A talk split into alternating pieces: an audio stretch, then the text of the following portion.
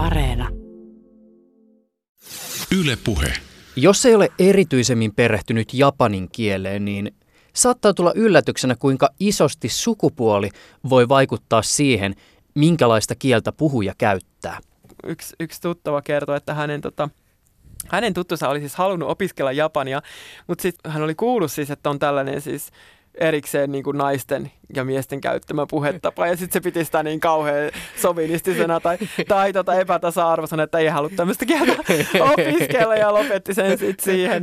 No mutta minkälainen on se naiskuva, jota kieli voi esimerkiksi Japanin kontekstissa ylläpitää ja viestiä, ja miten sukupuoli tulee ihan käytännössä sisään rakennetuksi puhuttuun kieleen? Kyllähän siis tietysti sillä tavalla semmoinen jonkinlainen, no mä en sano sitä nyt alistuvaisuudeksi, mutta semmoinen niin jonkinlainen empiminen tai sellainen, että ei tuo sitä niin itteensä kauhean voimakkaasti siinä esille tai että minä olen tätä mieltä. Semmoinen siihen ehkä ainakin liittyy. Se, että missä se kieli näkyy, niin ihan siis siinä, että mitä persoonapronominia ihminen käyttää itsestään. Aika paljon jätetään käyttämättä, että ei, ei käytetä sitä minä, mutta että jos käytetään, niin sitten watashi on se sellainen niin kuin neutraali niin kuin minä pronomini, mitä voi kuka tahansa käyttää. Mm. Miehille on sitten olemassa niin kuin monta, monta eri, että, että vaikka no, boku on vielä kohtelias, suhteellisen kohtelias, ja sitten on sellainen ore, joka on siis joko siis, että se on sellainen intiimi, että joku niinku perheen sisällä tai jollekin tyttöystävälle, tai sitten se voi olla tosi epäkohtelias, jos sitä käyttää niinku jossain väärässä yhteydessä. Ja sitten taas joku nainen voi käyttää itsestään sellaista atassi, joka on siis sen tosi niinku no, silleen sitä naisellisuutta korostavaa, että voi vaikka käyttää just jollekin poikaystävälle tai niin kuin perheen sisästä tai niin kuin ystäville tai, tai näin. Ja sitten voi olla myös näitä, että näitä käytetään silleen jollain poikkeuksellisella tavalla, että vaikka se ore-sana niin on kuullut, että teinit, jotka käyttää niin kuin kapinoidessa, että kaikki vanhat tärit on sitten kauhussaan, kun joku söpö, söpö tyttö laukaa sitten semmoista. Ja, että mulla itse asiassa mulla oli yksi tota, tai on siis yksi japanilainen na, siis naispuolinen ystävä, joka siis käyttää hän käyttää tahallaan itse asiassa semmoista niinku miesten kieltä. Mm. Että niinku vaikka voi olla tekstareissa ja muutenkin sanoo, että, että niinku, vaikka semmoisia ze ja zo, ikuzo, niinku, että no mennään, niin semmoinen niinku se zo tai se, jonka mm. niinku lisää siihen loppuun, niin joka on semmoinen miesten käyttämä. Että, että hän haluaa tahallaan käyttää sellaista mm. kieltä, että koska se sopii siihen hänen persoonaansa. Niin. Että et, et, et totta kai on sellaisia valintakysymyksiä, että eihän niitä kukaan niinku ylhäältä päin sanele, että miten, miten pitäisi pitäis puhua. Eletään syyskuuta 2019. Tässä jaksossa keskustelemme Japanista erityisesti naisnäkökulmasta. Puhumme nykypäivästä ja historiasta, naisten ja miesten puhumasta kielestä, deittailusta esimodernissa Japanissa ja siitä, miten yli tuhat vuotta sitten eläneet hovinaiset ovat vaikuttaneet siihen, miten Japania kirjoitetaan tänä päivänä esimerkiksi älypuhelimella. Ylepuheessa Juuso Pekkinen. Kertoisitko vielä omin sanoin, että, että kuka sä oot? Joo, no siis mä, kiitoksia tosiaan, suuri ilo ja kunnia olla täällä vieraana. Eli, eli mä olen siis japanologi, Japanin tutkija Raise Porrasmaa ja olen siis... Uh, tehnyt kaikenlaista mahdollista Japaniin liittyen. Se on muuten hyvä eli... tämä tämmöinen, kun ihminen on tehnyt paljon jotain, niin sitten tulee tämä jo itse hengästyä ennen kuin alkaa kertoa, mitä kaikkea on tehnyt. No niin, mä voin sanoa, että mä, mä, oon, mä luonnehdin itse, että mä oon tällainen niin kuin akateeminen sekatyöläinen. Eli siis, uh, no mä oon siis tehnyt väitöskirjaa Japanin klassista kirjallisuudesta. Sitten mä opetan yliopistolla. Mä oon ollut asunut siis, ollut tota, opiskelijana ensin, sitten tutkijana ja, ja myös töissä Japanissa noin seitsemän vuotta. Sitten mä oon tehnyt nyt tähän mennessä kolme kappaletta tietokirjoja ja kääntänyt Japanista romaaneita, missiin tähän mennessä öö, ilmeisesti viisi kappaletta. Meillä on täällä studiossa myös iso pino sun kääntämiä kirjoja. Tutustuttiin niihin, niihin tässä aluksi joo, ja, ja siihen päälle sitten jonkun, jonkun novelin, novellia esseen vielä, ja, ja tota, nyt tämän vuoden aikana käännän, käännän kolme kirjaa lisää, jotka ilmestyy ensi vuoden puolella. Raisa Porrasmaan uusin tietokirja on nimeltään Auringon jumalattaren tyttäret, naiskohtaloita muinaisesta Japanista – Tämä teos käy läpi Japanin esimodernia historiaa naisten näkökulmasta. Porasma on lisäksi juuri kirjoittanut artikkelin, jossa käsitellään muun muassa tätä naisten kieli- ja miesten kieliasiaa, mutta tätä ohjelmaa tehdessä artikkelin sisältävä teos Japanin kääntämisestä etsii yhä kustantajaa. Naisilla on ollut ihan valtava iso merkitys Japanin kirjoitettuun kieleen. Sen ainakin itse opin tuosta sun uudesta kirjasta, mutta et mä voisin itse asiassa lähteä tähän liikenteeseen aika pitkän kulman kautta, mutta tämä tulee olemaan kiinnostava matka. Varmaan suurin osa kirjallisesta viestinnästä tapahtuu tänä päivänä digitaalisissa ympäristöissä, siis erilaisilla fyysisillä tai virtuaalisilla näppäimistöillä. Mm. Sitten kun suomalainen ilmaisee itseään, no emojien ja giffien lisäksi, ainakin toistaiseksi, niin me operoidaan suurin piirtein 29 kirjaimella, jotka muodostaa nämä meidän aakkoset. Mutta sitten japanilaisen kielellinen avaruus tai japanin kieltä käyttävän kielellinen avaruushan koostuu siis kirjoitettuna kymmenistä tuhansista merkeistä. Miten on mahdollista saada tällainen kieli mahtumaan vaikkapa sinne kännykän virtuaalinäppäimistöön? Emojihan on siis alun perin, siis sehän on Joo, japania kyllä. nimenomaan, ja siis se on niinku emoji, siis niinku japaniksi. Et mulla, Emoji. Mulla, emoji, joo, joo, mulla oli ihan hämmennys, mikä se on se emoji, kun aikanaan en ymmärtänyt, joo. Mutta siis tosiaan puhutaan nyt siis kirjoitusjärjestelmästä, jota sanotaan maailman monimutkaisimmaksi tai hankalimmaksi. Sen takia halusin sitä aikanaan opiskellakin. Mutta tota, tos- tosiaan, että olisi niinku lukutaitoinen japaniksi, niin on ensin siis hallittava siis kaksi semmoista tavumerkistöä, eli hiragana ja katakana-merkit. Ja sen lisäksi sitten näitä kiinalaisia merkkejä, eli kanji, kanji-merkkejä, jotka on siis Kiinasta aikanaan omaksuttu. Ja niitä olisi osattava silleen 2100 suunnilleen, vähän reilut, että niin kuin olisi lukutaito, että pystyy lukemaan siis vaikka sanomalehteen. Siis kyllähän niitä nyt käytännössä enemmän käytetään, niin kuin, ja niitähän on siis ihan, ihan valtavasti mm. olemassa, mutta sitten onhan niin kuin siellä Kiinassa olemassa myös sellaisia merkkejä, joita niin kuin historian aikana käytetty jonkun yhden kerran tai näin poispäin, niin kuin, että, että on sitten tietenkin paljon sellaisia merkkejä, mitä ei niin kuin juuri koskaan tarvita, mutta että se 2100 on siis sellainen, niin kuin, että olisi niin kuin lukutaitoinen. Niin ja, just. ja siihen menee tosiaan se peruskoulun niin kuin yhdeksän vuotta niillä japanilaisilla, että ne, Niin. ne opiskelee ne merkit. tavumerkkejä, jotka sä mainitsit, joita on siis, äh, näitä on kaksi eri merkkijärjestelmää nimenomaan näiden tavujen ympärillä, ja näitähän on siis joku just alle 50, eikö 46 tai jotakin Joo, niin kuin sen joo. tyyppistä. Joo. Sitten kun kirjoittaa japaniksi, niin äh, vaikkapa sillä älypuhelimella, niin käsittääkseni silloin operoidaan nimenomaan näillä tavumerkeillä.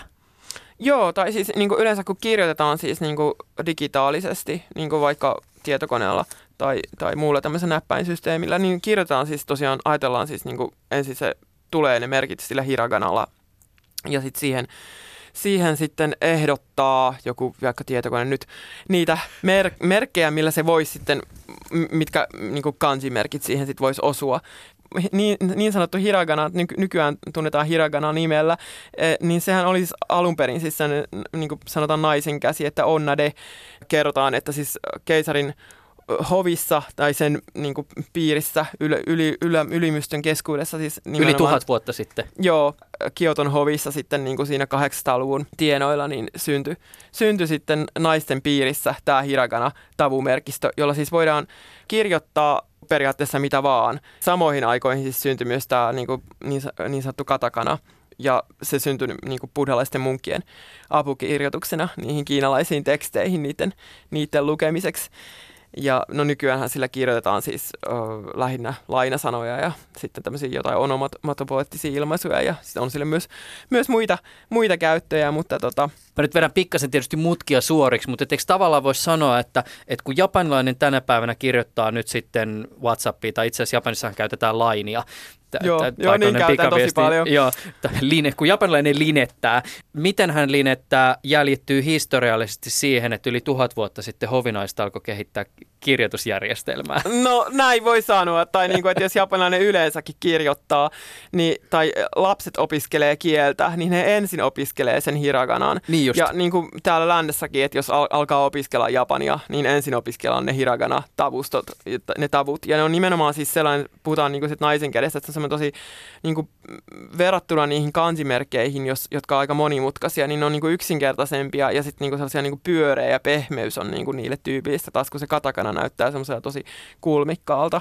Että siinä missä vaikkapa suomalainen, kun kirjoittaa kaverille Whatsappissa tai tekstaria mummolle tai mitä ikinä, niin jos käyttää ennakoivaa tekstinsyöttöä, niin saattaa törmätä tähän haasteeseen, että sehän ehdottelee ihan mitä sattuu. Mutta mm. mä voisin kuvitella, että japanilaisilla varmaan on tämä samanlainen haaste, että kun sä kirjoitat jotakin siis sanaa, sitä miten se äänetään, ja sitten se alkaa ehdottaa se laite niitä kansimerkkejä, niin sieltä saattaa tulla aika erityyppisiä sanoja. Joo, mit... joo nimenomaan noin se menee. Eikö tämä ole kuitenkin sit myös tämä niin sanottu haaste, on myös jotakin sellaista, joka on mahdollistanut perijapanilaisena pidetyn vakarunouden monimerkityksellisyyden? Siis Japanin kielen niin kuin ongelma on siis tämä homonymia, eli siis siellä on valtava määrä sanoja, jotka ääntyy siis samalla tavalla, mutta niin merkitys just. on eri. Yhdellä merkillä voi olla esimerkiksi viisi eri tapaa niin kuin ääntää se sama merkki, riippuen, että missä merkkiyhdistelmissä se tulee, missä sanassa se tulee. Niin, niin just. Ja ne on monesti, niin kuin, että niissä ei ole silleen kauheasti logiikkaa. Ah. On tyypillistä, että esimerkiksi sana matsu, joka voi siis tarkoittaa odottamista, tai sitten se voi olla myös mänty, niin sitä käytetään runoissa sillä tavalla, että se voi olla, että runo näyttää ensin niin kuin luontorunolta, mutta sitten se niinku assosioituu siihen odottamiseen ja sitten vaikka johonkin rakastajan odottamiseen. Ja on niinku tyypillistä, että joku luonto, luontoruno sitten niinku, onkin oikeastaan niinku rakkausruno tai se viitataan johonkin rakkausrunoon. Ja toinen on niinku, vaikka kiku on siis kuulla ja sitten myös krysanteemi, niin, niin, niin tämmöistä, niinku, että kun nämä kirjoittaa siis niillä kiinalaisilla merkeillä, niin sitten pitää niinku valita, että kirjoitatko mä sen kuulla vai kirjoitatko mä sen krysanteemi. Mutta jos kirjoitat sen sillä hiraganalla, niin niihin ei niinku liity sitä visuaalista painolastia. Yle puhe. Raisa Porrasmaa, minkälaisia yleisiä huomioita, havaintoja ja ajatuksia sulla on Japanin tutkijana ja Japanin kääntäjänä naisten asemasta nyky-Japanissa? Mulla tulee ensimmäisenä mieleen yksi mun hyvä ystävä, joka on siis japanilainen, mutta siis asuu Suomessa ja on asunut täällä yli, yli kymmenen vuotta ja, ja tota, osaa erin, erinomaisesti suomen kieltä ja näin. Ja, ja hän, hän joskus on sanonut, kun me aikanaan tutustuttiin, niin ensimmäinen, no se oli sellainen tilanne, että häneltä, häneltä edes ranskan opettaja kysyi, että mikä on niin kuin isoin ero Suomen ja Japanin välillä. Ja hän sanoi niin kuin heti, että se on tämä naisen asema. Että hän, hän niin kuin kokee, että se on kaikkein isoin ero. Jos ihan niin kuin kärjistetään tai, tai niin kuin yleistetään, niin voi sanoa, että Japanin, japanilaisen naisen asema ei ehkä ole niin tasa-arvoinen ja hyvä kuin suomalaisen naisen asema. Mutta se ei tarkoita sitä, että japanilainen nainen olisi mitenkään niinku heikko. Että hän voi olla hyvinkin niinku vahva ja pyörittää taloutta esimerkiksi ja olla vaikka se rahakirstun vartija ja näin poispäin. Mutta siis niin kuin perinteisesti, tai niin kuin nyt perinteisesti sanotaan, puhutaan niin kuin viimeisten muutamia vuosikymmenten aikana, niin on ollut sellainen niin kuin ideaali, että nainen menee yliopistoon ja korkeasti kouluttautuu, sitten hän jää työelämään, siirtyy sieltä ja sitten jää saman tien pois saa lapsia ja päätyy kotirouvaksi ja sitten niin kuin monen vuosikymmenen päästä vasta sitten niin kuin palaa ehkä työelämään ja ei tietenkään mihinkään niin kuin uraputkeen enää sen jälkeen. Ja tämä on niin kuin ollut aika, aikamoinen niin kuin ongelma siis japanilaisessa yhteiskunnassa, jossa siis niin kuin väestö vanhenee ja huoltosuhde heikkenee samalla tavalla kuin meilläkin. Niin voi sanoa, että siis nyt tällä hetkellä japanilaisen naisen asema on monella tavalla murroksessa ja ikään kuin hyvään suuntaan menossa. Ja monet niin kuin kokee, että niin kuin on tällainen niin kuin naisten aikakausi alkamassa. Japanilaiset naiset halutaan siis niin kuin ihan virallisestikin virallisen politiikan taholta sinne työelämään mukaan.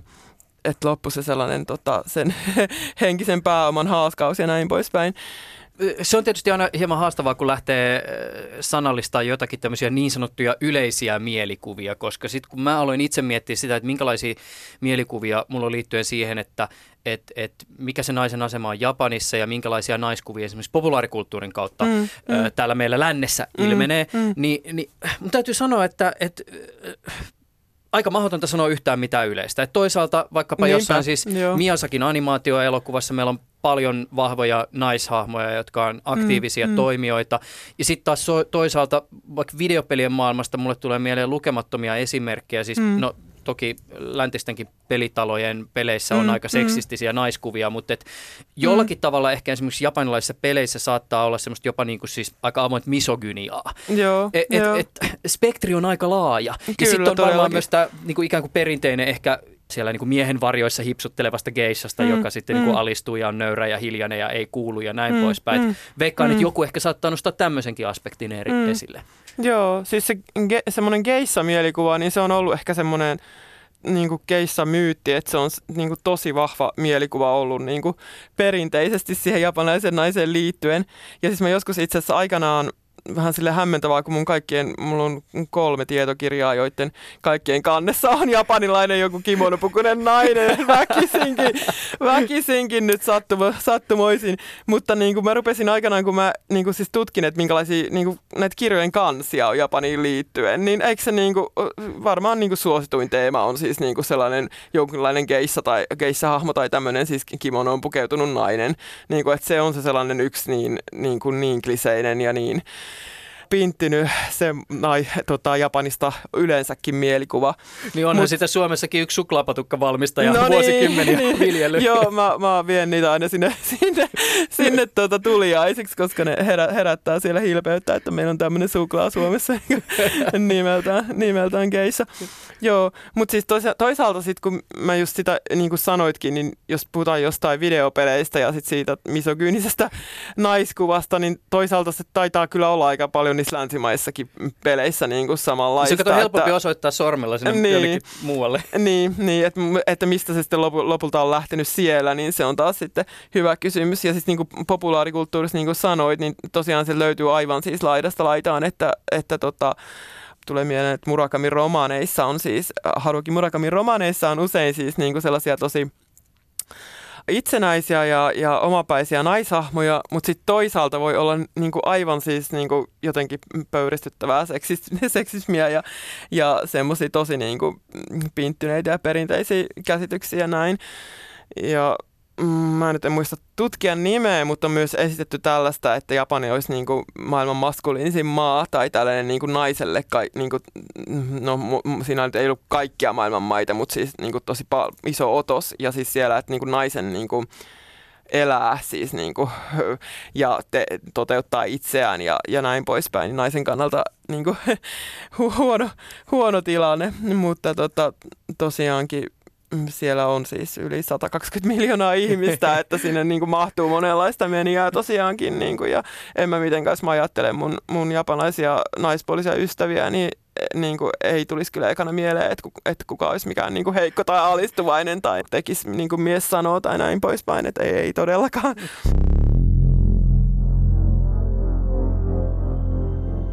Yksi tämmöinen aivan siis supermielenkiintoinen japanin kieleen ja japanilaiseen kulttuuriin liittyvä piirre on se, miten kieli ilmentää sukupuolta. Ja mä en tässä nyt siis viittaa vain siihen, että sukupuoli kytkeytyisi vaikkapa persoonapronominien käyttöön, vaan siitä, että Japanissa puhutaan niin sanotusta miesten ja naisten kielestä.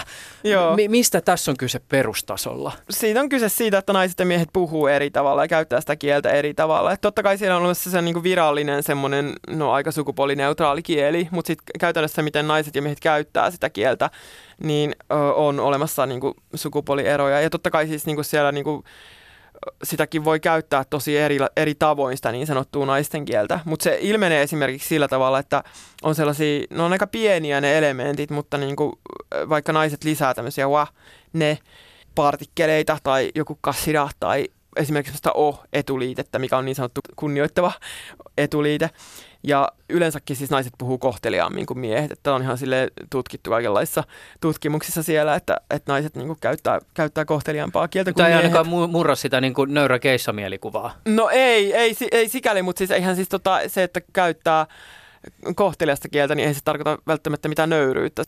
Kysymys on paljon laajempi, koska Japani on tosi hierarkkinen kieli ja jotenkin tuntuu, että ihminen aina siellä jotenkin miettii sitä omaa asemansa suhteessa muihin. Ja on jotenkin, se on oikeastaan aika harvinaista, että oltaisiin niin täysin samalla tasolla keskustelussa, vaan aina on joku sellainen niin kuin vaikka iässä tai, tai niin kuin, että onko toinen niin kuin asiantuntija-asemassa tai, tai näin poispäin, niin, kuin, niin semmoinen epätasapaino siinä ja niin kuin epä, epäsymmetria siinä, että toinen puhuu kohteliaammin kuin toinen.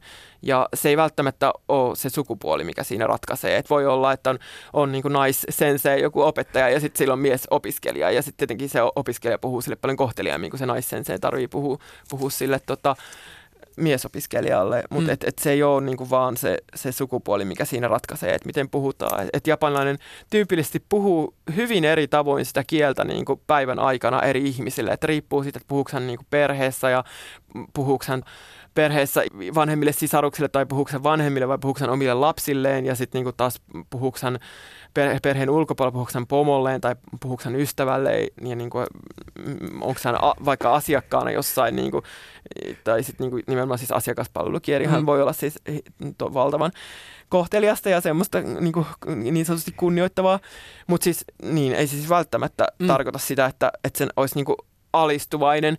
Ja sitten sitä naisten kieltäkin, että siihen liittyy tosi erilaisia mielikuvia, että se voidaan niin kuin kokea sillä tavalla, että, että se on niinku kohteliasta ja viehättävää ja semmoinen onnarassi, niinku, että se on naisellinen, niin se on, niinku, että se on su, su, suorastaan niinku ihanteellinen niinku naiselle semmoinen puhetapa.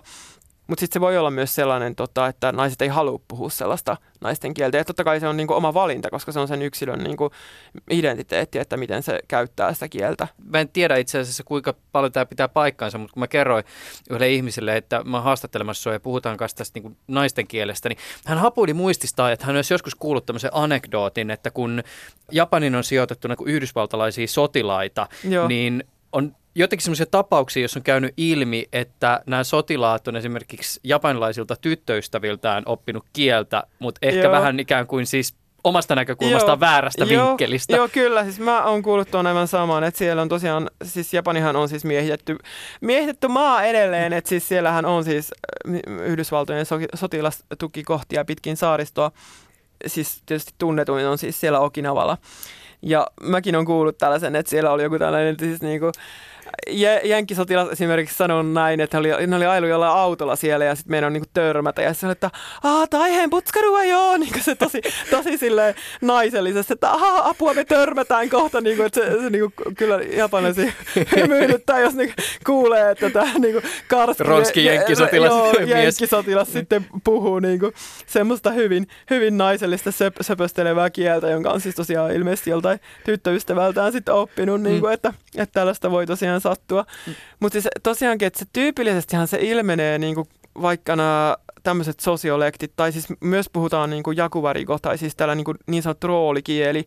Eli siis niin kuin fiktiossa ne erot vielä korostuu, että niin kuin monesti, että fiktiossa puhutaan niin naisellista kieltä, että sitä ei kukaan niin kuin käyttäisi oikeassa elämässä, että se olisi niin kuin jo huvittavaa. Mutta se ei niin kuin siinä kirjallisuudessa tai vaikka elokuvissa, niin se ei sitten välttämättä siinä häirise sillä tavalla.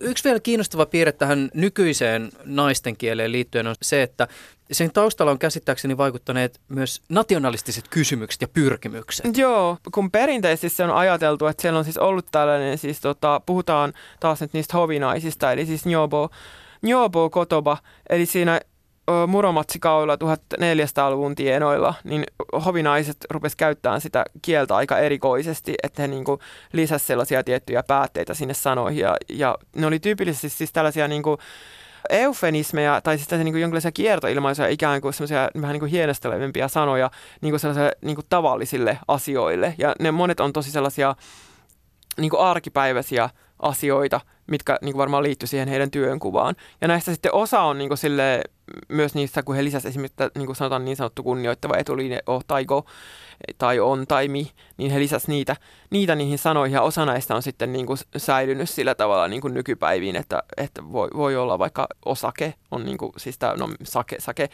vi, viini tai joku omisu, vesi tai, tai näin poispäin, niin että niitä voidaan käyttää vielä nykyäänkin, että ne kaikki ei ole siis tosiaan siis enää siis naisten kieltä, mutta että ne oli alun perin sellaista. Ja sitten tämä on niin kuin ollut semmoinen historiallinen tausta, että sieltä jostain se tulee, mutta sitten toisaalta sitä on ruvettu kritisoimaan ja siis niin kuin nykyään on, ollaan taas tutkijat on sitä mieltä, että se on tämä nykyinen naisten kieli, niin se ei ole siis semmoinen niin historiaton tai että se olisi niin kuin välittynyt sieltä suoraan niin kuin semmoisenaan, vaan siis siinä vaiheessa, kun luotiin sitä valtiota, eli siis tosiaan kun nyt mun pitää aina muistaa korostaa sitä, että mun oma kirja nyt esimerkiksi tässä, mikä kertoo tästä Japanin esimodernista naishistoriasta, niin sen jälkeen tulee sitten tosiaan se, se meisikausi ja, ja tai sova, kaudet, niin, niin tulee siis niin kuin militarismin aika ja, ja tulee tota, nationalismi ja länsimaalaistuminen ja koko Japani menee ihan niin kuin hullu, hullu myllyksi muuttuu aivan toisenlaiseksi siinä, siinä välillä ja sitten muuttuu vielä uudestaan sitten, kun tulee tota, häviää maailmansodan ja tulee miehityshallinto ja, ja amerikkalainen vaikutus sinne ja, ja näin poispäin. Mutta nykyinen naisten kieli, niin ajatellaan, että se olisi syntynyt siis nimenomaan siis, tai niin kuin jollain tavalla siis luotu silloin meesikaudella ja nimenomaan tälleen niin kuin ylhäältä päin, että kun myös kieltä ruvettiin silloin modernisoimaan ja silloin niin kuin selkeästi oli ajatus, että niin kuin naisilla on se e, oma kielensä ja sitä pitää niin kuin ikään kuin varjella tai niin kuin, että naisille, naisille niin kuin vaaditte, että heidän pitäisi niin kuin puhua sellaista, säilyttää sitä meidän niin kuin, tämmöistä kaunista ja eleganttia ja, ja esteettistä ilmaisua, mikä sopii niin kuin japanilaiselle naiselle. Ja tämä tosiaan sitten jatko edelleen siis niin kuin sodan jälkeen se sellainen, että se näkyy esimerkiksi niin kuin oppikirjoissa, että, että voi olla niin kuin, että että yksi tutkija oli, oli kaivannut niitä 50-luvulta esimerkiksi oppikirjoja, että siellä on niin kuin poika ja tyttö niin kuin keskustelee ja ne sanoo ihan samat asiat peräkkäin. Et sisältö on aivan sama, mutta sitten niin tyttö sanoo sen, sen niin kuin naisten kielellä niin, ja niin poika just. sanoo sillä semmoisella joko, joko niin kuin aika tavallis, aika neutraalilla tai sitten niin kuin vähän miehekkäämällä Kielellistä manspreadingia. Niin, niin, nimenomaan siis sillä, että jotenkin niin kuin kuitenkin sitten sieltä niin kuin ylhäältä päin yritetty saada naisia puhumaan tietyllä tavalla. Mutta et, et, et sitäkin voi niinku kritisoida ja se liittyy, liittyy myös sinne mm. sitten semmoiseen niihin nationalismin mm. ajan pyrkimyksiin ja myös niinku, sitten sodan jälkeiseenkin kieleen. Ja että ta, nykyään siis tutkijat on aika kriittisiä, kriittisiä siihen sen historiallisiin juur, juuriin ja mm. näin poispäin, että mikä, mikä on sitten se nykyinen naisten kieli, että mistä se on saanut, saanut alkunsa. Mutta fakta on, että se sellainen puhetapa on olemassa. Tämä ei liity suoraan sukupuoleen, mutta mä voisin vielä ehkä pikkasen jatkaa tästä modernisaatiokysymyksestä vielä tämmöistä näkökulmasta. Että tämähän on siis ihan super moninainen kysymys, mutta se on ehkä niin kuin jollakin tavalla, jos perehtyy Japaniin ja yrittää ymmärtää Japaniin, niin huomioitava. Siis nämä nationalistiset pyrkimykset ja myöskin siis se, että Japanissahan on luotu tosi voimakkaasti sitä japanilaisuutta, joka on tietysti siis esitetty japanilaisille itselleen, mutta sitten myös niin kuin ulospäin. Useinhan tämä japanilaisuus jollakin tavalla, kun sitä tarkastelee, niin ensiksi tai impressiohan kytkeytyy aika pitkälti siis esteettisiin kysymyksiin. Mm. Mutta että Toisaalta japanilaisen estetiikan irrottaminen kontekstistaan ja sen hyödyntäminen jotain semmoista, joka voidaan ehkä jossakin yhteydessä tulkita jonkinlaisena niin kuin kolonialismin muotona, mutta sitten taas mm, toisaalta mm. on todella niin, että Japanihan on pyrkinyt myös viemään maailmalle sellaista japanilaisuutta, jonka autenttinen japanilaisuus voidaan ehkä mm. historiallisesti mm. haastaa. Mm. Joo, siis toisaalta se estetisointihan niin kuin voi olla sellaista kolonialistista tai, jollain tavalla alentavaa, mutta he tosiaan on siis harrastanut tosi tehokkaasti sellaista niin kuin itse eksotisointia, eli siellä on tosiaan siis puhutaan ihan siis niin kuin Nihonjin Ron tai siis niin kuin teoriat japanilaisuudesta, että ni, niin kuin nykyään ne nyt ei ole ihan niin suosittuja, mutta, et, mutta kyllä niitä edelleen tulee niin kuin silleen joka vuosi vielä uusia, niin kuin, että mi, uusia tapoja niin kuin käsittää sitä, että mitä ne japanilaiset, mitä, ke, ketä me ollaan, niin kuin, ja nimenomaan siis japanilaiset itse kirjoittaa itsestään, että tietysti alussa siis oli ajateltiin, että siis Japani oli ensimmäinen tämmöinen Aasian maa, joka länsimaistui niin sanotusti, niin sitten länsi, esimerkiksi tämä Ruth Benedictin miekkä ja krysanteemi on ollut semmoinen niin yksi, yksi klassikko, klassikko teos, miten niin kuin, tota, itse asiassa toisen maailmansodan aikana, siis hän Benedict kirjoitti Washingtonin pyynnöstä sen, että hänen piti analysoida sitä niin kuin vihollista. Ja hän ei ollut siis koskaan käynyt Japanissa eikä osannut Japania. Hyvä mutta, lähtökohta. Niin kuin, haastatteli sotavankeja ja niiden niin kuin kertomusten perusteella sitten ja loi niin kuin oman, oman mielikuvansa ja kaiken, kaikenlaisten samurai-myyttien perusteella. Ja sitten ne, niin osa, osa niistä niin kuin hänen luomistaan myyteistä niin kuin elää, elää edelleen sillä tavalla. Ja tietenkin tavallaan nehän on vähän sellaisia, voi olla sellaisia niin kuin miten itse, itseään toteuttavia ennustuksia, että osa niistä on, onkin se sellaisia niistä teorioista, että niistä on tullut niin suosittuja, niitä on luettu ja paljon itse ajatellut, että tämmöisiähän me ollaankin. niin kuin, ja, ja, ja, näin poispäin. Että se, se kirjakin sai tosi hyvän vastaanoton itse asiassa Japanissa, että, että niin kuin Japan, se käännettiin nopeasti japaniksi ja itse luki sitä. Ja sitten tosiaan, että he on, he on siis kään, tehtaillut näitä siis tällaisia teorioita ja ollut niin kuin valtavan kiinnostuneita. Siis, niin kuin, että suurin osa tietenkään ei ole niin koskaan käännetty millekään muille kielille, vaan siis, että japanilaiset kirjoittaa mm. itsestään, että millaisia, millaisia japanilaiset on. Ja vähän sellainen niin, kuin, niin sanottu saarimyytti tai se, että niin kuin Japani ei kuulu Aasiaan, eikä se kuulu länteen, vaan se on niinku saari, että he on niinku jotain niinku alieneja. Se on vähän samalla, niin kuin eihän, eihän Suomikaan kuulu Eurooppaan niin. Aina Suomi, aina idän ja lännen välissä, mutta, mutta tota, emme, emme kuulu kumpaankaan. Niin. Tässä on ehkä se, se, mitä mä vielä mietin tästä naiskuvavinkkelistä tätä asiaa, on siis se, minkä myös tuot tässä sun vähän vanhemmassa tietokirjassa esille. Siis tämä, miten kun japanilaiset on hirveän hy- hyviä olleet jo pitkän aikaa tässä niin kuin oman kulttuurin viemisessä ulkopuolelle. Ja toki se on pitänyt myös sisällään, että viedään myös erilaisia naiskuvia, vaikkapa sen populaarikulttuurin Joo. muodossa.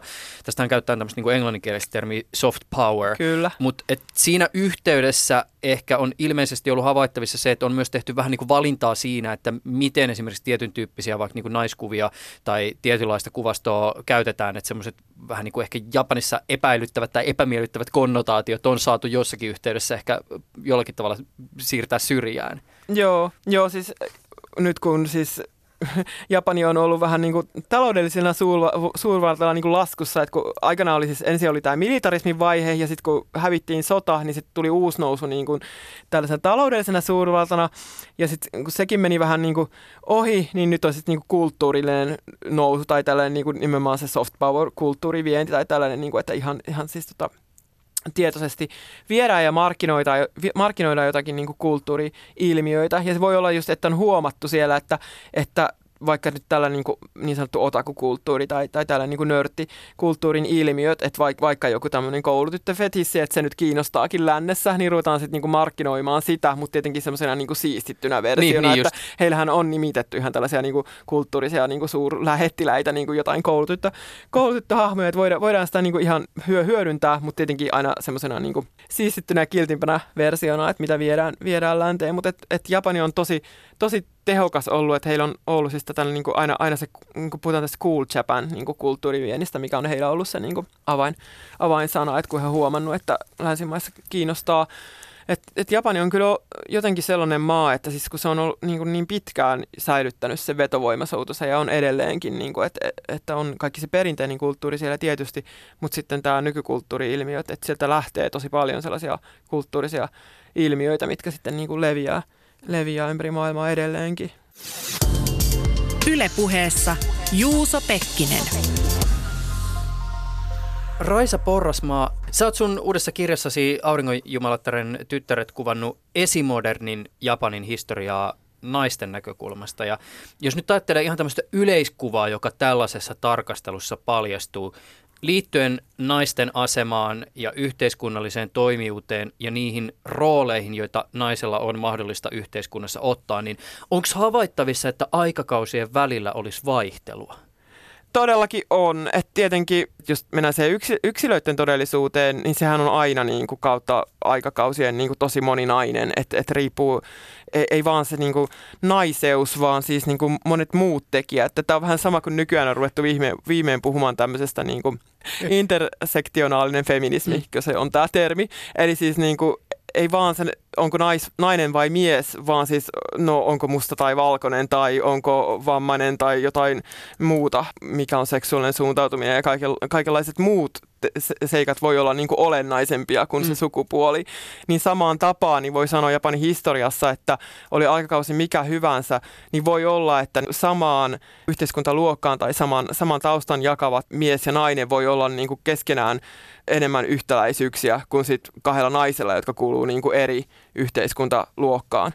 Mutta sitten jos puhutaan tolleen niin kuin isossa mittakaavassa ja karkeasti yleistetään, niin kyllähän niin kuin voi sanoa, että on tällainen kaari ikään kuin, että siellä mitä me tiedetään ihan sieltä muinaisesta Japanista ja niin kuin esihistorialta ajalta ja näin poispäin, niin on käsitys, että oli aika tällaista, niin kuin, en nyt voi sanoa, että matriarkaatti, mutta niin kuin, ö, naisilla olisi ollut vahva asema heimoyhteisöissä ja sitten siellä myös siellä historian niin kuin, alkuvaiheessa.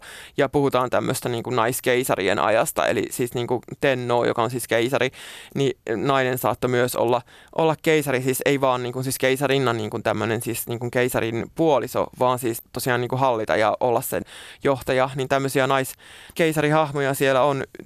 Mutta sitten sen jälkeen, kun siirrytään niinku heidän kaudelle, niin siellä taas tulee 800-luvulta eteenpäin sinne 1100-luvun loppuun naisten kirjallinen kulttuuri taas niin kuin kukostaa siellä keisarillisissa hovissa varsinkin ja sen piirissä. Ja siis niin kuin, tosiaankin tämä on aivan siis niin kuin y- yläluokkaa, siis aivan niin kuin eli, eliittiä tosiaankin, että, että talonpojat on siellä jossain pellolla ja heistä ei tiedetä mitään.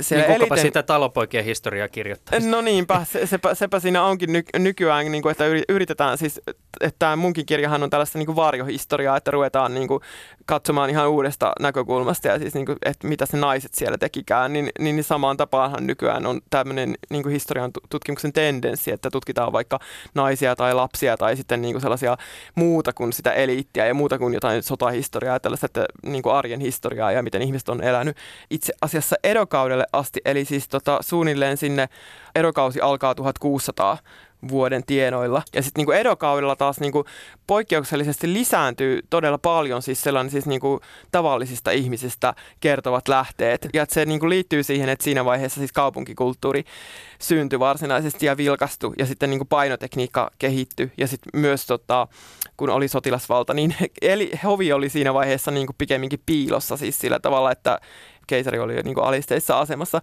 sotilashallinnolle ja, ja silloin taas ei niin kuin edokauden aikana taas ei tiedetä siitä, että mitä se hovi teki oikeastaan, niin kuin, että oli Kiotossa, Kiotossa oli hovi ja Edossa eli nykyisessä Tokiossa oli sotilashallinto, mutta jos siihen yleiseen kaareen, kaareen tosiaan vielä palaa, niin siis kirjallinen kulttuuri kukosti heidän kaudella ja sitten vuosi 1185, josta alkaa Kamakurakausi suunnilleen niitä tienoita, kun perustetaan Kamakuran sotilashallinto ja sitten vähitellen se niin tulee tämä niin, niin sanottu Japanin keskiaika, niin niillä main sitten hiipuu se, se hovikulttuuri ja myös se niin naisten kirjallinen kulttuuri. Ja voi sanoa, että että naisen ääni ikään kuin hiljenee siihen keskiajalle. Keskiaika on ehkä sitten semmoinen hiljainen jakso ja sitten tosiaan niin kuin edokaudella sitten, kun siinä on no, hiljainen jakso naisten kannalta ja, ja todella sotasa, sotasa ajanjakso niin kuin vuosisatoja monenlaisia taisteluita ja konflikteja. Ja sitten siinä tosiaan vuodesta 1600 eteenpäin sinne 1868 vuoteen asti puhutaan siis edokaudesta. Ja se on taas sellainen, että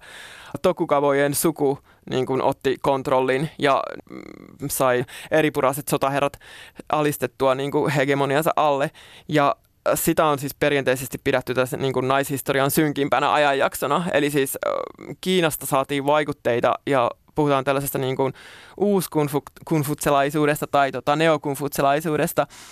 Siinä siis tota, naisen asema on niin kuin alisteinen miehelle ja siis konfutselaisuudessa nyt perinteisesti muutenkin, että on tällainen ajatus, että naisen pitäisi niin kuin osoittaa kunnioitusta elämänsä aikana niin kuin kolmeen suuntaan, eli kolmelle miehelle, eli siis ne on siis isä, isä, aviomies ja poika, joita pitäisi niin kunnioittaa koko elämän ajan. Ja siis lähtökohtaisesti konfutsilaisuudessa yleensäkin siis ihmisten suhteet ja ajatellaan, että hier, on siis niin kuin hierarkkiset ja yhteiskunta ei ole siis niin kuin tarkoituskaan olla tasa-arvoinen. Ja se niin kuin lähtökohta, että mie, nainen on aina alisteinen miehelle, niin siis tällainen ideologia oli tosi vahva silloin siis edokaudella. Ja muutenkin se niin kuin e, kaikenlainen kontrolli, että ihmiset yritettiin niin kuin puristaa tiettyihin muotteihin ja, muotteihin ja lokeroihin, mutta tämäkin aikakausi on, että mitä enemmän sitä aletaan tutkia, niin tämä on nyt siis tosiaan sellainen niin kuin karkea yleiskuva ja sitten se yksilöiden todellisuus on monesti ollut niin kuin sitten aika, aika erilainen sitten kuitenkin niin kuin, ja on siellä sitten ollut liikkumavaraa ja, ja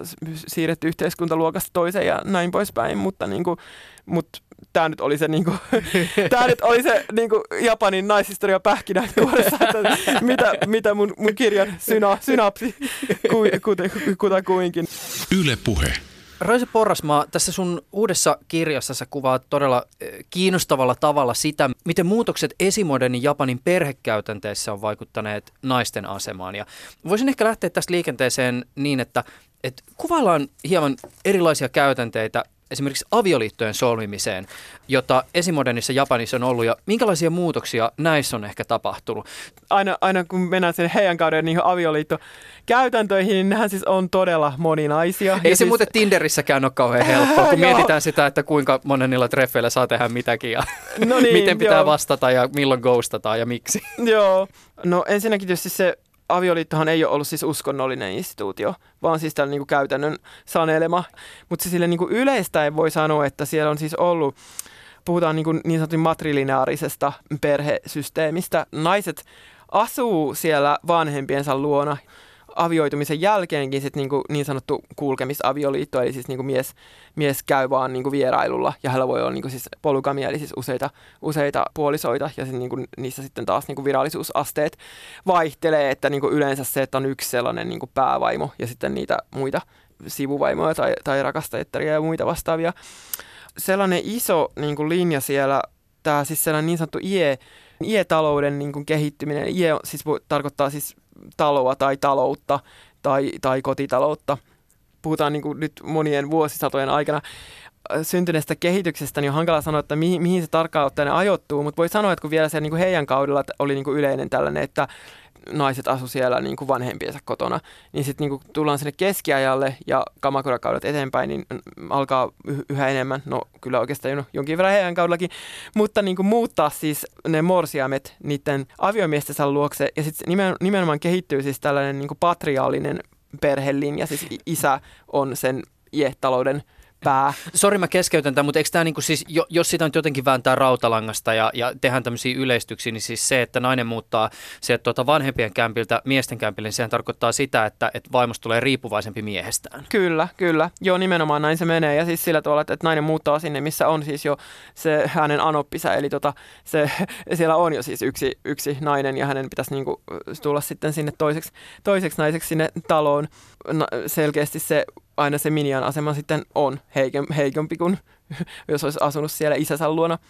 Tämä on niin kuin katsottu, että se, se IE-järjestelmän niin kuin syntyminen siinä keskiajalla, niin se vaikuttaa tosi olennaisesti siihen naisen asemaan ja itsemääräämisoikeuteen ja myös niin kuin lainsäädäntöön ja, ja tota, niin kuin perimisoikeuteen ja tällaisiin kysymyksiin. Yksi muuten tämmöinen yksityiskohta, ja mä nyt tässä taas mietin tätä niin kuin tämän päivän deittailu myöskin niin kuin kirjallista kulttuuria. Se ei liity mitenkään tähän, mutta jotenkin mä en voinut välttyä siltä mielikuvalta, mutta sä, sä kirjoitat tai kuvailet tätä, miten esimerkiksi tämmöisiä niin kuin siis äh, avioitumiskäytäntöihin on kytkeytynyt tämmöistä niin kuin siis runojen kirjoittelua toisilleen. Joo. Ja että se on ollut ihan niin kuin tavallista, että mies kirjoittaa jotakin runoja ja sitten naisen pitää vastata tietyllä tavalla. Ja sinne, että kuinka nopeasti vastaa, niin silläkin voi olla jotain merkitystä. Tämä oli jotenkin hauska. Että miksi se wakarunous on ollut niin valtavan keskeinen ja oikeastaan siis niin kuin Japanin äh, kaunokirjallisen kirjallisuushistorian siis tota keskiössä on siis ollut nämä runouden genret, eli siis niin kuin kiinalainen kanssirunous ja japanilais vaikutteinen waka-runous.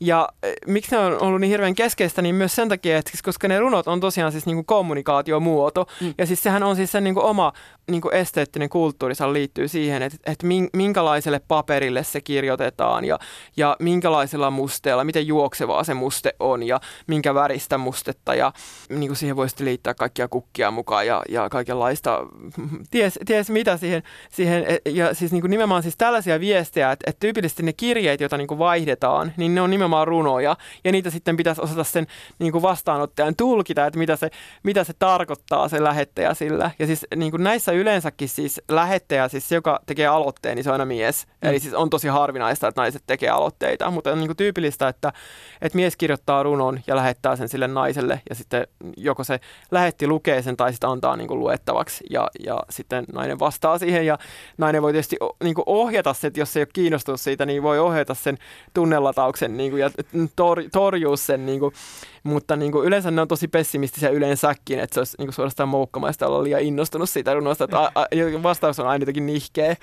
mutta niin kuin... Kirjoitaanko se muuten se nihkeä vastaus myös runomuodossa? Joo, joo, nimenomaan. Okay, niin siis ei sille, että ei, ei, ei kiinnosta, niin kuin, okay. ei, ei, silleen tule, vaan siis nimenomaan siis semmoinen, että se voi olla se, että... Kirjoitetaan no, siitä männystä, männystä ja oikeasti tarkoittaa, että niin, no odota. Niin, niin, niin ja sillä, että siis sellaista niin kuin tyypillinen sellainen, että äh, mitä se, niin kuin se niin kuin, että et ole kuitenkaan tosissasi ja olet kuin joku aamunkuu ja hai, haidut, niin. haidut ja jätät minut yksin kuitenkin, niin että häärunotkin jopa on, on siellä ollut niin kuin tämän tyyppisiä aika, aika pessimistisiä, että se niin kuin jotenkin se ajatus siihen siitä rakkaudesta, että siis niin kuin runokokoelmissa laitettiin niin kuin vuoden aikojen mukaan ne runot, että on niin kuin kesä, kevät, kesä, ta, syksy, talvi ja niin kuin, että se myös rakkaus niin kuin menee sillä tavalla, että se aina, aina sitten väistämättä tulee sinne syksyyn mm. ja se, se niin kuin häipyy ja hiipuu.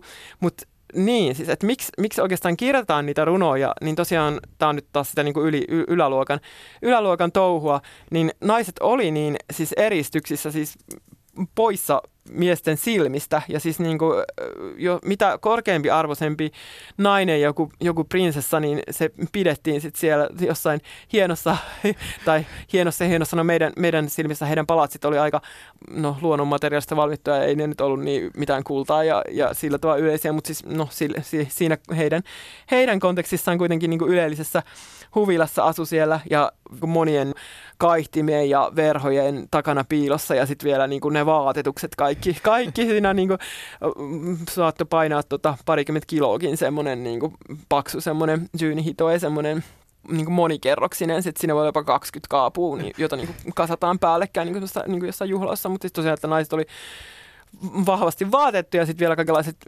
viuhkat ja näin. Että siis tyypillisesti kun mies tuli tapaamaan naista, niin siinä on aina välissä sellainen, sanotaan kitso, eli siis tämmöinen siis kaihdin, jossa mm. on niin verhot. Ja sitten mies on siellä niin verannan puolella, kun ne aina avautuu ne talot silleen puutarhaan. Ja, ja ehkä niin kuin nainen saattaa ehkä erottaa siitä niin kuin kaihdinten välistä jollain tavalla sen miehen niin kuin hämärästi, mutta se mies ei oikeastaan, se mies ei näe sitä naista, sitten ei tiedä, onko se siellä välttämättä. Niin. Ja sitten saattaa olla, että sieltä näkyy niin kuin sen verhon alta niin kuin näkyy jotain niin kuin niiden vaatteiden helmoja, että niiden, niiden esittely oli silleen ihan tyylikästä, mutta siis se tyypillinen se, että siis kasvoja ei, ei niin kuin nähnyt ollenkaan. Ja siis se, että siinä on vielä sitten niin kuin palvelija esillä siinä välissä, että se nainen sanoo sille palvelijalle ja palvelija ilmoittaa miehelle ja niin kuin tämmöistä on siis se vuorovaihto. Niin. Ja niin, niin tästä niin kuin seuraa se, että minkä takia se oli niin valtavan jännittävää sit saada joku runo, minkä joku nainen on kirjoittanut, koska ei ole, ei ole koskaan nähnytkään sitä eikä, eikä kuulu edes sen ääntä eikä niin kuin tiedä sitä muuta kuin, että se on joku hirveän korkea-arvoinen ja sitten no olettavasti tietenkin kauhean kaunis ja,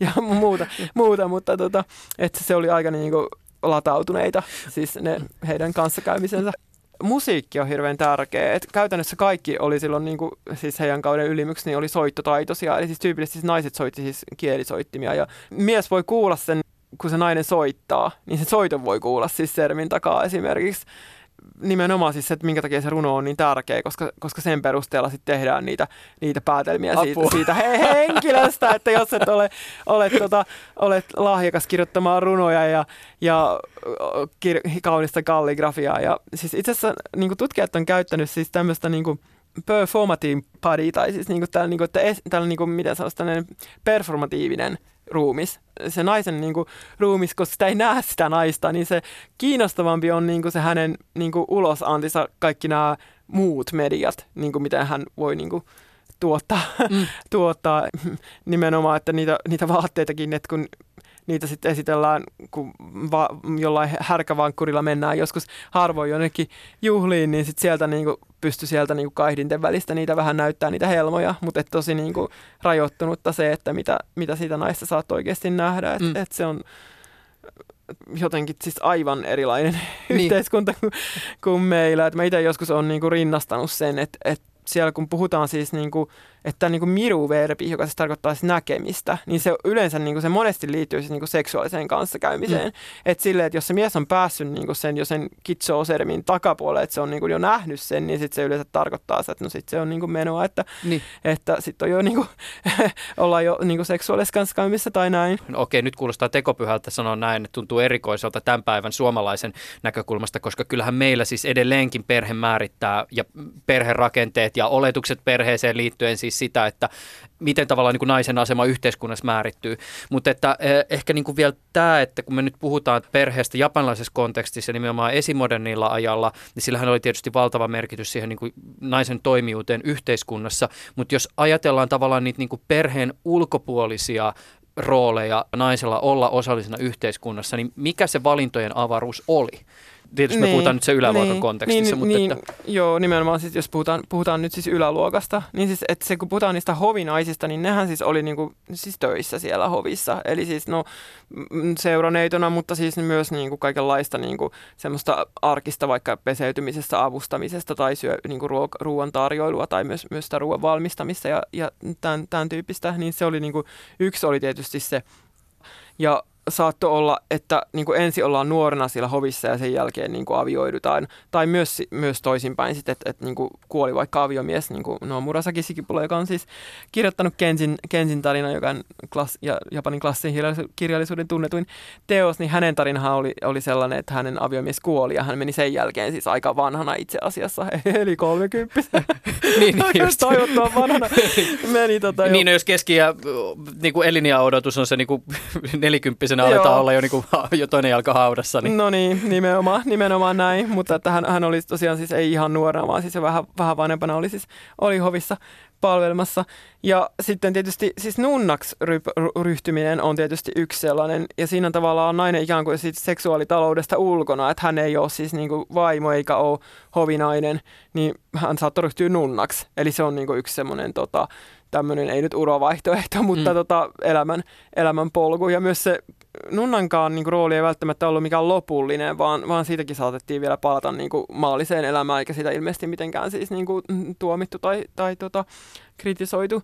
Tai siis ei tosiaan, ei naisilla nyt, niin kuin jos puhutaan yläluokasta, niin ei se nyt niin hirveästi niitä sen perheen ulkopuolisia rooleja niin kuin sinällään ollut. Että et kyllähän, niin kyllähän ne aika lailla siis sen perheen kautta määrittyy. Ja siis tosiaan perhehän nyt tietysti on nykyjapanilaisillekin mm. edelleenkin valtavan tärkeä näin. Varmaan yksi Japanin luokkayhteiskunnan tunnetuimpia ja viitatuimpia luokkia on sotilasluokkaisen samurait.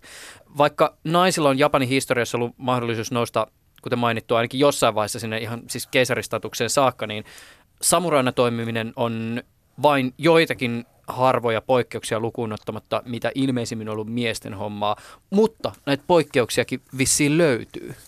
Niin, joo, siis mulla on siis tämä yksi hahmo, tämä, Tomoe on täällä nostettu, nostettu esille, että hän on tosiaan tällainen, niin kuin ilmeisesti nyt sen verran tiedetään, että historiallinen henkilö, mutta mut, mm, paljon, paljon se enempää ei, ei nyt varsinaisesti tiedetä hänestä, mutta hänestä tosiaan kaunokirjallisuudessa, siis Heike, Heike Monokatari, joka on tällainen kunki monokatari, eli siis niin kuin sotilaskertomus, epos, niin siellä hänestä puhutaan ja sitten niin kuin muutamassa muussa tämmöisessä sotilas, sotilaskertomuksessa 1100-luvun tienoilla niin oli Kembe-sodat, eli siis Ke- Kenjin, eli Minamoto ja sitten Heiken, eli Taidan suvut otti, otti yhteen Japanissa.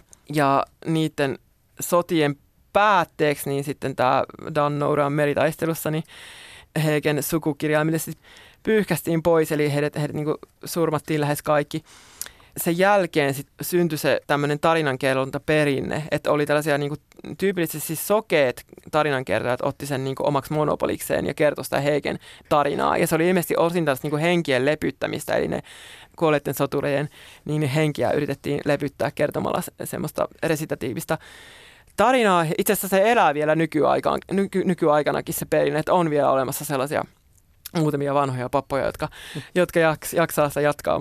Mutta siis, oli siis myös tällaisia siis niin kuin naisia ilmeisesti, jotka sitten olisi kertonut tästä niin kuin sitä Tomoen tarinaa, että se olisi ollut heidän niin kuin sen niin kuin monopoli, mm. tämmöisiä naispuolisia tarinankertoja, ja se olisi myös itse käyttänyt sitä Tomoe niin kuin nimitystä. Eli se on siis aika vahvasti niin kuin legendaa, että, että pitää sanoa muutenkin, että kun tässä kirjassa on näitä naishahmoja nostettu esiin, niin aika paljonhan se menee siihen, että mitä me niin kuin heistä ihan oikeasti tiedetään, niin ei kovin paljon. Eli siis niin kuin, niin kuin kaikenlaisia meheviä legendoja on sitten syntynyt siihen ympärille ja kerron, kerron myös niitä legendoja. Sähän melkein niin tuossa heti kirjan alussa niin mainitsit myös tämmöisen niin kuin toisen aika merkittävän legendan, jossa siis tämmöinen hahmo, josta populaarikulttuurissakin ollaan innostuttu, eli siis tämä Himiko, joka mitä ilmeisimmin ainakin tarinoiden mukaan on ollut tämmöisen, oliko se Jamatoi, vai Jamatai, Jamatai valtakunnan keisari. Jota ei keisari itse siis, koska vielä niin. ei ole siinä, niihin aikoihin sitä Tenno-systeemiä ollut, tai niin, niin titteliä mutta keksitty. Hallitsija. Mutta siis tosiaankin, siis kun japanilaiset mainitaan ensimmäisen kerran historian kirjoituksessa, niin se on siis nimenomaan siis kiinalaiset vai mainitsee siellä heidän, heidän tota historian kronikassaan. Niin, niin tuolla meren takana on joku jengi. Niin, niin nimenomaan siis näin, että, että on tämmöinen joku barbaarikansa ja, ja he kertoo, että siellä on siis nainen, nainen tota hallitsijana. Tekeekö se kansasta tai se, barbaarisen? He, he, he kaiketi siis tulkitsi näin, että se kertoo siitä nais, nais, eh, tota sen kansan, kansan tota alkeellista kehitystasosta, että ne on tehnyt naisesta hallitsijan. Tähän, hän on siis aika niin kuin myyttinen hahmo, että, eh, että selkeästi niin kuin huomaa, että kun se kuvaa se historioitsijasta Japania, niin se on toisaalta vähän tuntuu, että pistää aika paljon omiaan siinä että mitä, mitä sitten voidaan oikeasti sanoa, mutta siis kyllä tosiaan siellä niinku vaikuttaa, että siellä olisi niinku sen his- kiinalaisen lähteen mukaan, että siellä olisi ollut tällainen Himiko, Himi, Himiko-niminen hahmo, joka olisi, olisi johtanut sitä valtiota ja että hän oli tällainen niinku jonkinlainen niinku noita tai samaan, joka osasi niinku loitsia ja ennusti. Ja sitten hän oli vain yksi miespalvelija ja sitten tuhat naista hänen palveluksessa ja vaan tämä mies niinku toimi semmoisena niinku viestien välittäjänä. Ja tämä Himiko asui sitten jonkinlaisessa sitten palatsissa siellä ja olisi muka lähettänyt sitten Kiinaan lähe, lähetystön tota, lahjoja ja orjia, mikä sitten niin kuin, olisi ollut niin kuin jonkinlaiset diplomaattisuhteet ikään kuin alkanut siitä, mikä siis tietysti kuulostaa aika, aika juhlavalta, koska Kiinan näkökulmastahan kyse nyt oli vaan tällainen niin kuin joku takapajula siellä, kivi siellä meren takana ja sieltä sitten tulee niin kuin tribuutti sille kaiken keskiössä levittäytyvälle mahtivaltiolle, eli Kiina, heidän maailmankuva oli, oli se, että me olemme maailman keskiössä, niin kuin, niin kuin täällä Euroopassakin on ollut, ollut joskus vähän tämmöisiä Se tuntuu olevan melkein kaikilla mutta... kansakunnilla, olisi pikkasenkin saa valtaa. Joo. Yle Puhe. Raisa Poros, mä, mä luulen, että kaksi tosi olennaista kysymystä, johon sun pitää vastata silloin, kun lähtee tekemään tämän tyyppistä kirjaa, niin pitää miettiä läpi, kysyn ne nyt. Toinen on ensinnäkin se, että miksi pitää kirjoittaa erikseen naishistoria naisten näkökulmasta. Ja sitten toinen on se, että mitä annettavaa tähän aiheeseen on suomalaisella tutkijalla ja kirjoittajalla. Lähdetään tästä ensimmäisestä liikenteeseen, naishistoriasta. Joo, niin siis tämähän on keskustelu sinänsä, että, että tarvitaanko tällaista niin kuin erillistä niin kuin kehystä tai, tai tota naishistoriaa siihen niin kuin virallisen historiankirjoituksen rinnalle.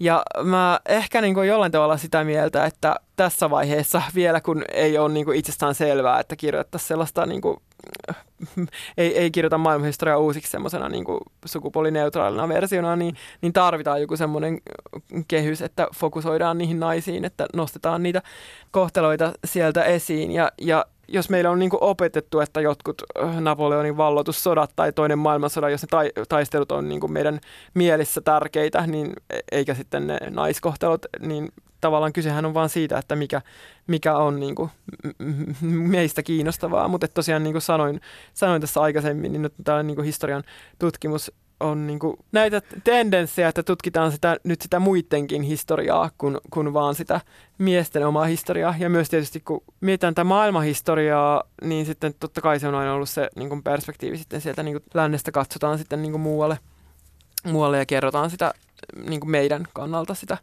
sitä toisten historiaa. Minkälaisen näkymän tähän aiheeseen avaa se, että sitä lähestyy nimenomaan suomalaisena kirjoittajana? Ainakin sillä tavalla, että, että mä en niin koe itteeni japanilaiseksi, että mä en ole ikinä halunnut olla japanilainen enkä yrittänyt tulla japanilaiseksi. Mä aina jo, jollain tavalla pyr- pyrkinyt niin säilyttämään tietyn niin objektiivisuuden sillä tavalla, että en pyri myöskään niin ihannoimaan Japania sillä tavalla jotenkin naivisti tai kritiikittömästi, mutta sitten en toisaalta niin myöskään niin halua olla liian kriittinen tai, tai tuo mitä erilaisuutta niin kuin joidenkin niin kuin länsimaisten näkemysten kautta. Ja just se, että jos niin kuin mä sanon, että nyky-Japanissa niin karkeasti yleistä, niin voi sanoa, että japanilaisen naisen asema on huonompi ja he on monesti itse sitä mieltä, että se on huonompi kuin länsimaissa, niin sekin on tietysti riippuu niin kuin näkökulmasta, mm. että totta kai siellä on naisia, jotka on ihan täysin tyytyväisiä ja onnellisia sitä, että on japanilaisia naisia ja voi olla, että täällä Suomessa voidaan kritisoida vaikka kotiäidiksi jäämistä, niin kuin, mm. mikä voisi olla siellä niin kuin aivan täysin itsestäänselvä ja, ja niin kuin ihanteellinen niin kuin valinta, että mä oon kuullut, että tämmöisiä pariskuntia, että mies on suomalainen ja nainen japanilainen. Ja sitten nainen haluaisi jäädä kotiin niin kuin kotirouvaksi, mutta mies että ei, se on mahdotonta, että kyllä sunkin pitää käydä töissä, niin kuin, että, että se, olisi, se, olisi, niin kuin, se olisi se ihanne, että saisi jäädä kotiin. Mutta toisaalta myös, niin kuin, että japanilaisessa lainsäädännössäkin niin voi olla tällainen näkökulma, että, siis, että kun nainen lähtökohtaisesti on se niin kuin heikompi astia, niin sitä pitää niin kuin tukea sitten. Eli siis mun hyvä japanilainen ystävä Suomessa, joka oli siis eronnut siis tota, suomalaista miehestään aikanaan, niin hänellä oli kova järkys, että Suomessa ei ole tämmöistä, niin kuin, mikä japanissa sanotaan niin isarjo, eli siis tämmöinen siis korvaus, siis se ei ole mikään siis elatusvelvollisuus, vaan siis korvaus siitä, että tuli niin kuin ero. Ja tämä on nimenomaan siis vain miehelle, mutta niin kuin ajatus siitä, että se naiselle, joka jää niin kuin, eroaa, niin sen on hankalampi työllistyä ja näin poispäin, niin se tarvii rahaa ja näin poispäin. Että et hänellä oli kova järkä, Suomessa on niin tasa-arvosta, niin ei ole tämmöistä, tämmöistä isariota sitten olemassa sitten. Raisa Porrasmaa, kiitos sulle tästä keskustelusta. Tämä on ollut kiehtovaa. Joo, kiitoksia. Ylepuheessa Juuso Pekkinen.